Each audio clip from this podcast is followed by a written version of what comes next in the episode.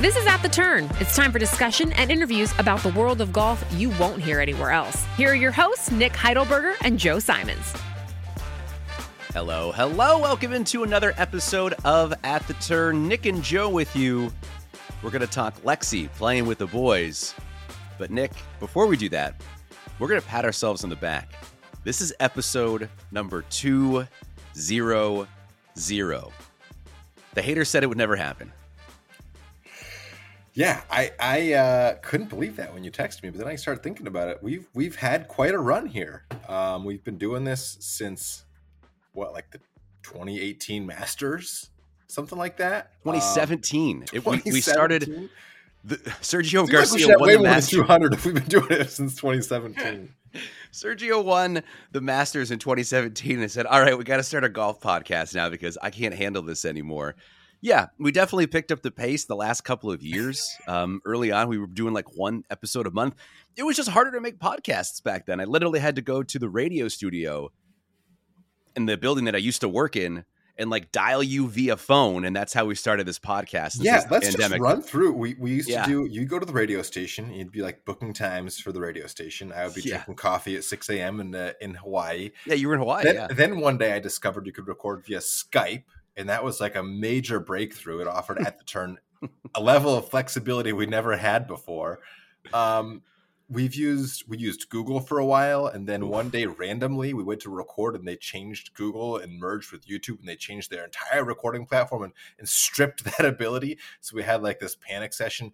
We floated through a few different things since then. Now we're using Zencastr. Not that we're trying to plug anybody, but it's just the behind the scenes evolution of At The Turn. So 200 episodes, man, this is that is definitely a milestone. It's not nothing. It is kind of amazing just in the 6-7ish years that we've been doing this, how far podcasting has come and how easy it is to make a podcast now. Like, it's kind of a joke that everybody has a podcast, and it's not like we were breaking ground in 2017 or anything like that, but it was less common back then to have a podcast just because it was more difficult. And I got to be honest, the flexibility and the ease of doing it, I don't know if we could, if it would have lasted this long, if we still had to do it by the old methods that we were doing it before. It's just a lot easier now. And it's good. You know, a lot of people are getting their voices out there and everything, but 200, man, we did it. Do you have like a favorite thing that we did or a favorite bit or a favorite topic that comes to mind? Maybe we got to start doing better.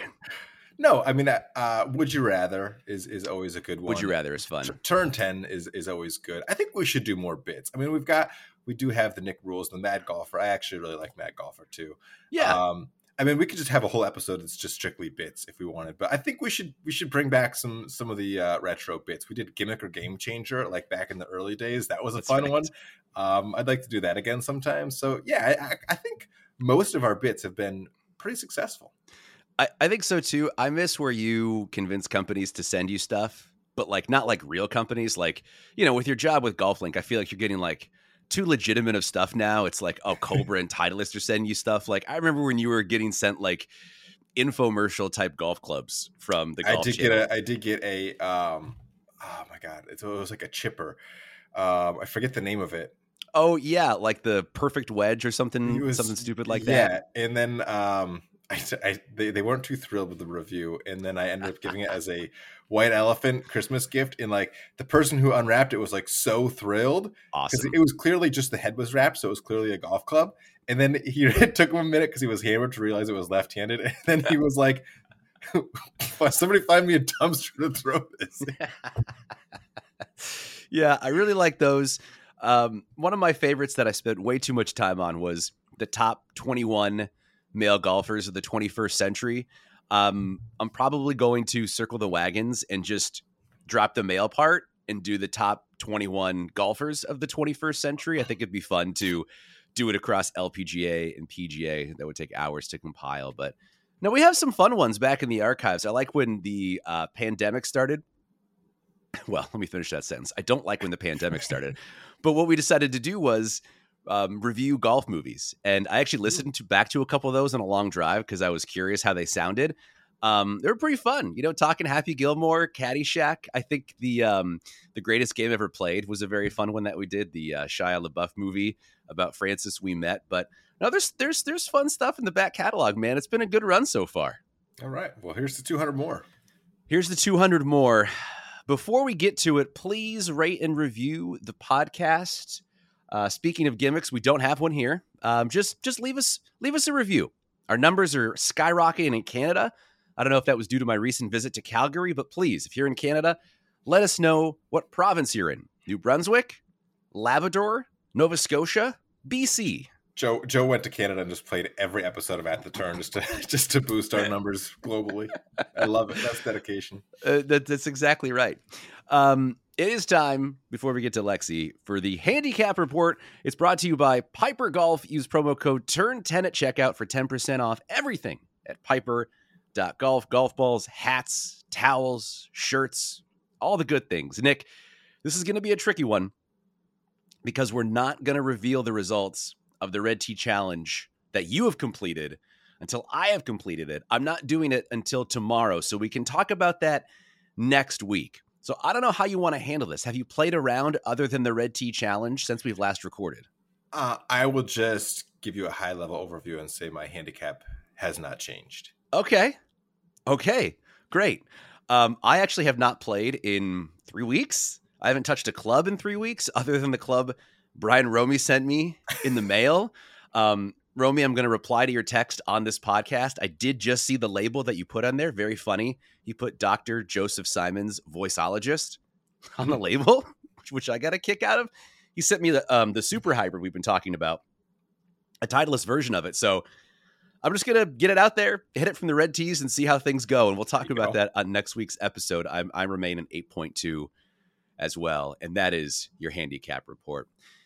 I was caught off guard by our topic, Nick. That doesn't often happen. We usually are prepared, and we're going to have a topic that we stick with. But this one caught me off guard. News broke last week, and it's happening this weekend, that Solheim Cup, I'll say main character, Lexi Thompson, is playing in the Shriners Children's Hospital Open in Las Vegas this weekend on the PGA Tour. Nick, what was your initial reaction when you heard this news? I had a lot of them. I think my number one reaction is good, because I want to see Lexi turn a corner with her game, and I highly, highly, highly doubt she would put herself under this microscope on this stage unless she had confidence in her game, unless she was truly committing herself to doing something on the golf course that she hasn't done this year. The Solheim Cup was a nice breath of fresh air. She played well. I think we documented pretty well. She missed 17 cuts in a row going into the Solheim Cup. We didn't know what she was doing on that team. She played very well. I'm not sold on that because it's a different tournament. It's a different format. It's a different event. It's a different pressure. Everything is different. But it is still an indicator that she perhaps found something. The fact that she's willing to accept this invite and put herself on this stage tells me that she is committed to playing her best golf, because you just would not do that if that wasn't the case. So I'm happy. I want to see Lexi's best golf. Yeah, in a normal LPGA event, if Lexi is not going to miss the cut or not playing well, they're just not going to show her very often. That's not going to be the case here. They're going to show a lot of her shots. This is a fall FedEx event, which is how they're branding these events in the fall. Not getting a lot of eyeballs on these. It's football season. Big players aren't in there. We're post Ryder Cup. There's big events still happening in Europe, not happening in the States. So you're going to draw a lot of eyeballs to it. I think at first you make the good point, Nick. It's a little bit of weird timing. If this happened for Lexi, let's say 4 or 5 years ago when she was in the thick of her run towards the top of the world, yeah, it makes more sense. I mean, there's going to be arguments to be made for and against it, not globally in terms of a LPGA player playing on the PGA Tour, but this specific LPGA player playing at this time on the PGA Tour. So like you mentioned, she had 7 missed cuts very recently. She's 112 in the money list. She did play well on the Solheim Cup, but she had that weird moment in the press conference where she had the shank and she got weirdly defensive. Like Stacy Lewis called it a bad question on a hot mic. So just a lot of weirdness around Lexi at the moment. The flip side of it is she is showing signs of form. Like you mentioned, played well in the President's Cup. That was her only loss, the shank shot. Went 3-1. She had a top 20 before the President's Cup. Now had a top 10 after the President's Cup. So that's her best finish in quite a while. She's bringing attention, like I said, to an event that people wouldn't care about. And the argument that's always made, whether it's Lexi, whether it's Annika, whether it's Tony Romo or Steph Curry, people get so upset because you're taking a spot away from someone who's trying to grind out a living. I hear that argument, I take it, and I drop kick it to the moon. Because yeah, put that no one square strike right wedge. Nick, how often does anyone care or know who sponsors exemptions are any other week of the year if it's not someone who is a very public figure or someone who is not typically on the tour getting a spot? No one gives a shit about alternates or sponsors exemptions ever, unless it's someone like a Lexi Thompson, a baseball pitcher in the Champions Tour, or a celebrity playing on the Corn Ferry Tour. Right. And this is why I love this move, because guess how much of the Shriners Open I was planning on watching 4 days ago? Absolutely none. Guess how much I'm going to watch now? I will be absolutely dialed in, whether it's on my screen or I'm just refreshing the leaderboard every 5 minutes. Like, you better believe I'm going to be dialed in. And that is the purpose of a sponsor's exemption. If you think a sponsor's exemption is an avenue for an up-and-coming player to rely on to earn their way onto the PGA Tour, then you have no idea how it works to get on the PGA Tour. Yes, sometimes those spots do go to up-and-coming players. But guess what? There's always a reason that benefits the sponsor. There's a reason why the sponsor gives all this money. Maybe it's a hometown kid who needs a chance, who people want to see.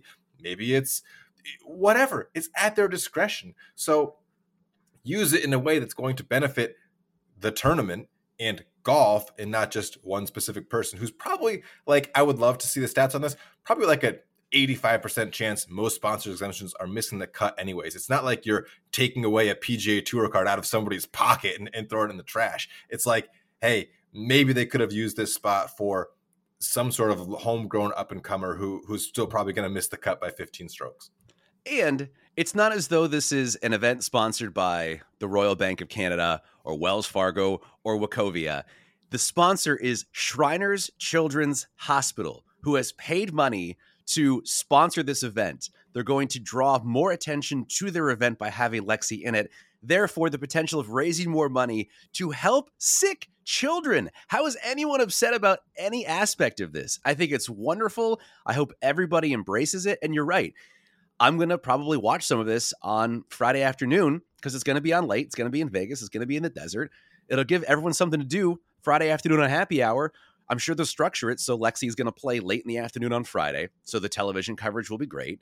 And who knows? If she gives the cut a sweat, that's going to be compelling television. That'll be the number one story. You know, there'll be baseball playoffs. There'll be other things going on. But golf is going to take a center stage in America in mid-October when that never, ever happens. Yeah. And from Lexi's point of view, like going back to her not being informed, she could look at this as a win-win proposition. Like if she doesn't play great, if she shows up and, you know, like struggles to break 80, it's like, yeah, you know, I gave it a go. We got some good, you know, we got some good coverage. I'm not informed, but it was a fun experience. I, you know, kind of made history, put my name on that list. Great. Like, I don't think it'll work out that way. I think there'll be a lot of critics who are waiting to spew out the logic you just gave of you're taking somebody's spot, especially after the shank and her bad season. But she could look at it that way and feel like, look, I can't really lose. I can't, you know, I go out there and see what happens. But I started to investigate a little bit more of, because the barometer has to be a made cut, right? Because she'll be the seventh woman to play on the PGA Tour. Nobody has made a cut. Michelle Wie, when she was 14 years old, missed it by one stroke, which is incredible. But you either make the cut and you break that barrier, or you're just, or you're this, not just, but you're the seventh name on the list of women who teed it up. So I started looking at, and I don't know, it's not going to be easy to make a cut. It's not easy for male professional golfers. No. To make cuts on the PGA Tour. I mean, Justin Thomas could barely make a cut on the PGA Tour. So it's not a fair standard of saying like you failed if you didn't make the cut, but it just has to be like the thing we're all tuning in to see. You know, that's like the binary thing we're looking to happen. That's right. This tournament, and I don't know, my feeling is it doesn't set up well for her. The winner of this tournament is typically 20 plus under par. Yeah. This thing is going to be a birdie fest. Last year, the cut was 5 under. So it's not going to be like, if she, like, if you look at like respectable, she played a couple respectable rounds, you know, 73, 74, she might still miss the cut by like 8 or 9 strokes if that's the case. So she's going to have to go out there and make some birdies if she's going to make the cut. I do, and I haven't seen much about this, but I do wonder if the venue specifically is one that she likes. I have to imagine it is. I don't think she would pick a course that doesn't suit her game or she doesn't feel comfortable on. That has to be one of the biggest factors, because when Annika decided to play, she did it at one of the shortest courses on tour, the Colonial, where it set up well for her game, right? Like, keep it in the fairway. She played well the first day. I think she had a rough Friday. I could remembering it the inverse, but I know she had one good day, one bad day. Michelle Wie, when she almost made the cut, it was the Sony Open in Hawaii, a course that she played on 1,000,000 times. So that obviously was a big factor now to be a 14-year-old and withstand that sort of pressure. And I actually just watched those highlights recently. She beat the reigning U.S. Open and British Open champion in that tournament, which is unbelievable for a 14-year-old. And I do think that's a good way to look at it, Nick, is no matter what, Lexi is going to come out ahead, at least in terms of reasonable people. There will be idiots out there who reply and say the things, you know, that you would expect people to say in a situation like this. But the worst case scenario is she's drawing more attention to an organization that helps sick kids. That's the floor of this whole thing. So she's already accomplishing something. The ceiling being she gets a hot putter. Lexi, come on, Lexi. I know she gets. I know. Well, I just feel like you're reading off the notes that I put down here, because I literally in one bullet I put, if she doesn't have a good performance, the idiots will come out in drones. And the next line says, if she gets a hot putter, like that's going to be the X factor. But so I agree 100% with what you're saying. Yeah, if she gets the hot putter, who knows? Maybe she shoots a 65 and makes some history. So the floor is helping sick kids. The ceiling is making some sort of history. She's probably going to fall somewhere in the middle. She's going to get a favorable pairing. The PGA Tour is going to set this up where she's going to be with reasonable dudes. And I can't imagine in 2023, even if some Neanderthals are in the field and thinking they don't want Lexi to be in there, no one's going to be dumb enough to say it in front of a hot microphone, right? No one's actually going to be saying that who's in the field. I can't imagine anyone doing that, Nick. You know, if she shoots like 86, somebody will say, you get a lot of bad takes if she does something like that. So I don't know how much you want to talk about the golf of this, but I did do a little research. So please. Lexi was 13th on the LPGA Tour in 2023 in driving distance, 270 yards off the tee. Now, that distance can hang. It's 3 yards shorter than the shortest ranked player on the PGA Tour, Brian Stewart, who was like 180 something. So she's in that ballpark. You're not going to get the top end guys in this event. So she'll be hanging with kind of the lower echelon of those players. It's 29 yards shorter than the average PGA Tour player, which was 299. So she's basically going to be spotting the field somewhere around 30 yards off the tee. 56 yards shorter than Rory, who was the leader in driving distance. Thank goodness for her. She won't be competing against Rory or trying to make a cut, you know, her v Rory for that last spot. Yeah. But basically, she's going to be somewhere around 30 yards back of her playing partners, which is why her approach game is going to have to be really good. She's going to be hitting a lot longer irons into the greens, and she's going to have to capitalize with the putter. Like if she hits it to 15 feet, you know, you're going to need to make more than your share of those to kind of make up ground. I do think that the distance stats, while are representative and paint a good picture of the disparity, it's also going to be in the desert. It's also going to be hot. The ball's probably going to roll a lot. So I think she's probably going to average a lot more than 270 off the tee in a venue like this. That's not to say the other guys won't have that advantage too, but because the course is a little bit shorter, because if the ball is going to go a little bit more, because there's a proclivity for a winner being quite low, it'll be interesting to see if that plays to her advantage or disadvantage. I feel like Lexi's probably better off in a birdie fest than she is in a grind it out, thick rough, make tough par sort of situation. Just kind of knowing her game, just kind of hitting it everywhere in the desert, trying to make some putts, I think is probably the best bet for her to have an opportunity. You know, I think bottom line is, Nick, it's good for golf. We're focused on something we wouldn't normally be focused on in a time of the year where golf kind of takes a back seat. And I think it's terrific. Have you seen a lot of, or I guess anybody really take a public stance negatively against this? I haven't seen anyone of significance do that. Was it Peter Malnati who quickly walked it back?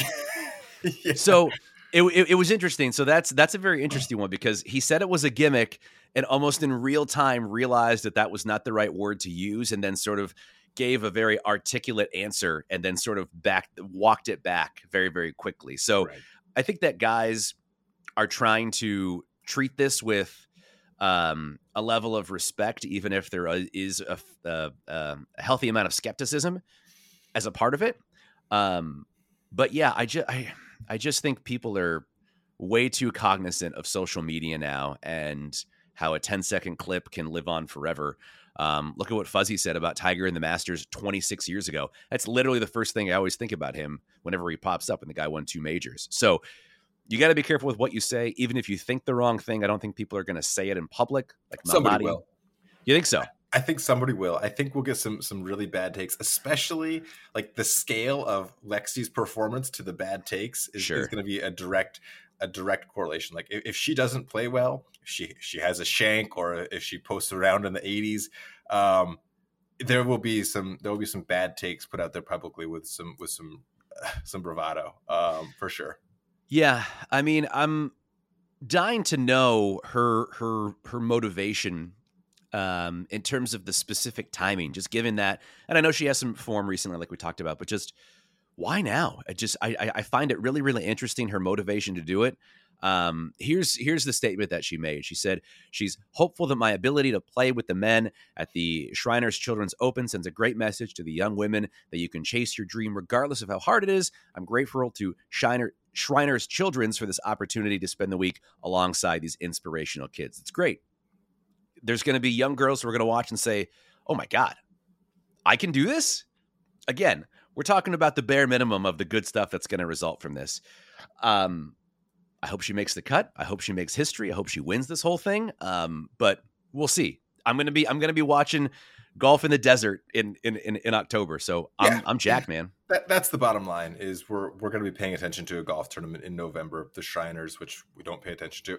I just hope, and I said this before, I hope her motivation is, man, this year was really embarrassing. It's not acceptable. I am going to put myself in some uncomfortable situations. I'm going to really make it a priority to put a couple more majors on my resume before I'm really past my prime. And this is a great way to make sure that you're dialed in and put yourself under a microscope you've never been under before. And maybe if she's under the spotlight grinding to make a cut on the PGA Tour, like maybe the last 3 holes of the U.S. Open won't feel so stressful.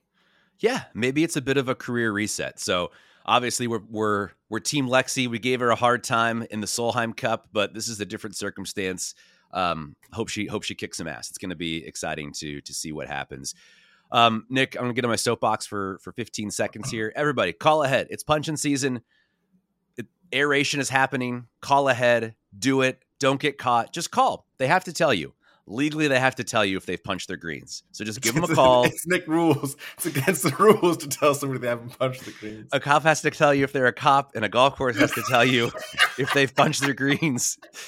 It's just, it's the rules of life. So please call ahead. I don't know how much time you want to spend on this Tiger Rory thing, but did you see this indoor golf league that they have going on? It's going to be on ESPN in January. It sounds so fucking stupid. I read an article about it today. I couldn't be less interested. Okay. But we can talk about it. Well, they're going to hit into a screen, and then when they're within like 20 yards, they're going to turn around and hit into this like artificial turf, like putting green with fake bunkers around it? Like, what are they doing? So ESPN is going to broadcast this, and it's going to look. It's led by Tiger and Rory, so I'm at least going to give it a spin. It's going to be on ESPN and ESPN2. The first two matches are going to be the Deuce. Should be on the Ocho. The first two matches are going to be the first two Tuesdays following the college football playoffs. There's going to be 2,000 fans in the arena. So we're just going to watch John Rahm hit. Florida Palm Beach State College campus. How'd they score that? Well, I think it's going to be in SoFi Stadium in L.A. I'm pretty sure that's where it's happening. It's in SoFi Stadium on the campus of like Palm Beach State College. No, it's going to be Los Angeles, California. That's not what I read today. Is that right? What did you read today? Maybe you probably have better information than I do. I read on golf.com today that it's going to be building this 2,000-seat stadium on the campus of – it is SoFi Stadium on the campus of – What? Florida Palm Beach College or Palm Beach State College or something. Oh, my God. I thought they were playing in the Rams football stadium. God. I could easily have misinterpreted this information. No, your version of it is way better than mine, so let's run with yours. That's hilarious. Look, it's a Tiger venture. Tiger's public appearances are getting fewer and fewer, so I'm at least going to watch with morbid curiosity. Beyond that, I don't know, man. Maybe we'll be eating our words thinking like, oh, I can't believe that this awesome revolutionary thing was going to be lame, but I just find it hard to believe that's going to be my take in 6 months. Yeah, I mean, I'll check it out potentially, maybe. All right, do you want to move on to the Mad Golfer? Yes. With that, it is time for the Mad Golfer of the Week. We're going to Las Vegas. David Foran, TPC Summerlin, the site of the Shriners Children's Open. I'm going to get a drink of water real quick. I'm still fighting a little bit of stuff. You want to be ready for the Mad Golfer. You don't want to go into the Mad Golfer with a frog in your throat. No, here we go. Quote. This place is a joke. It does not deserve the TPC brand. Zero advanced notice that the greens would be overseeded. Tee box sprinklers going off while in the middle of trying to tee off. Brown and bare spots. Maybe brown and bare spots all over the course. No cart service to offer beverages when it is 107 degrees out. So just to be clear, overseeded greens, sprinklers going off when I'm swinging, brown and bare spots everywhere, and I'm dying of dehydration. We're only halfway through this bad boy. God. Gate system doesn't work when trying to enter facility. Not a single sign anywhere to show that it is TPC Summerlin. So, sir, perhaps you're playing a different golf course. Let me just throw that out there. Maybe you're not playing at TPC Summerlin. This is a municipal course at best, and it's absolutely baffling that a PGA Tour event is held here annually. Congrats to David Foran. You are our Mad Golfer of the Week. I hope he is not out there watching Lexi this weekend. Yeah, seriously. Wow. With that, it is time for Nick Rolls, brought to you by Matchstick Golf. Use promo code TURN20 at checkout. Well, I stumbled across a really fascinating Nick Rules while I was searching for the answer to another question that I don't quite have the answer yet to. Okay, wow. So what a tease. Expect another handicapping Nick Rules in the near future, potentially. Anyways, what I learned is you can post scores for rounds in which you follow any model local rule that you feel like using, and it is legitimate, whether or not the so-called committee has that rule in effect for the day. And I am quoting, where a player follows the provisions set down in a model local rule, even when the committee in charge of the course has not adopted that model local rule, the score may still be acceptable for handicap purposes. Specific examples of situations relating to model local rules where a score might be acceptable for handicapping purposes include a player has proceeded under the alternate option to stroke and distance relief procedure, despite this model local rule not being in effect. Wait a minute. So is this rule in effect saying I can do whatever the hell I want out there and post my score? So there is a section of the rules of golf at the back that's got all of the model local rules, okay. MLRs, if you will. And those are the rules. Because you can't just a local rule doesn't mean the course can just make up a rule and say this is a local rule. It has to be one that the USGA has published as this is a model local rule. You can implement this or not. But apparently you can just, you or me or anybody can just implement any model local rules and follow them throughout their round and post scores. Like, I would have thought that using that provision, the alternate to stroke and distance, would make your round invalid for handicap posting, unless the golf shop or the tournament you're playing in said this rule is in effect today. But you can just follow model local rules and post your score. Give me that example again. I need an example. Okay. I am quoting. Okay.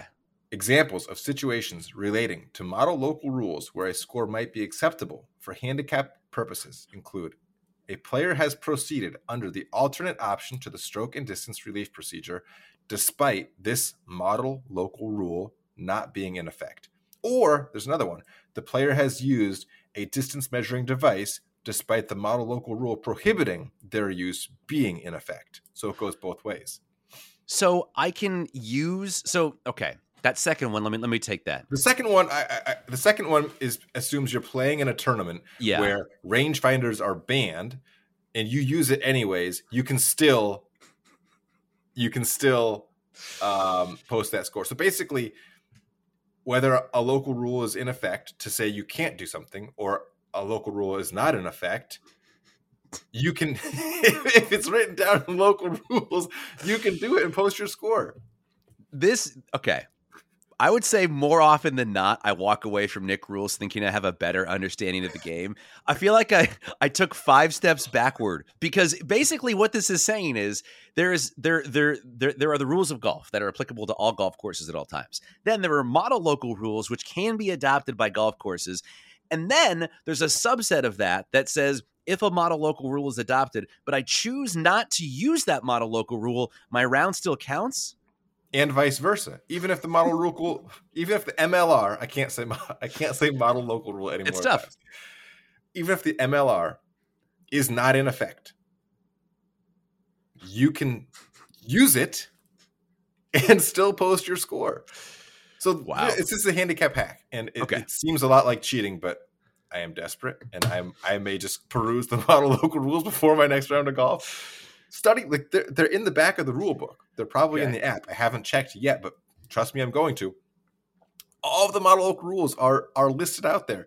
You can play by any of them. Now, you probably have to use them. Like, I don't think you can be selective. I think if you're gonna do it, you're gonna do it. I don't know. Right. But man, you can, any rule that's in the MLRs, you can implement and play and still post your score for handicapping purposes. I feel like maybe this is DQ'd from a tournament, but you could still post your score. You're gonna not finish in the money, but your handicap is gonna be bitching afterwards. That's Michael. This does really feel like a thing that you should dig into in the off season. It's like instead of Nick Rules being you interpreting rules of golf, Nick Rules can just be your rules for the game of golf, which are somehow legal in certain circumstances, but are not sanctioned by tournament bodies. Yeah, I am going to study the MLRs tonight. And that is Nick Rules. Now, before we wrap up episode number 200, I'm going to get a little sincere here. I'm going to say thank you to the only other person who has appeared on all 200 episodes of At The Turn.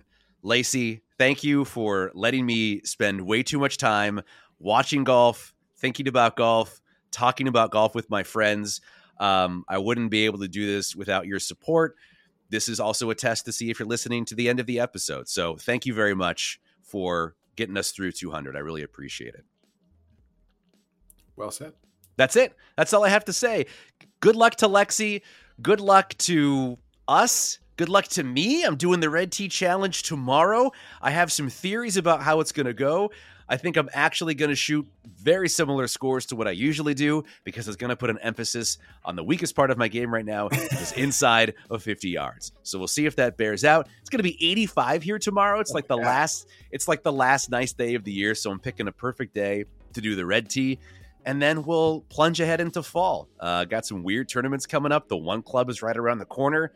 Probably spend way too much time talking with Nick. Can't post that score. I did read that today. the one club tournament, I can't post that. Can't post a score in which rules are implemented to limit the number of clubs you can use.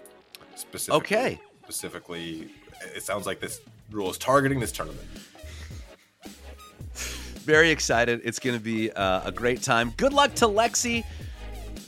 We'll talk very soon.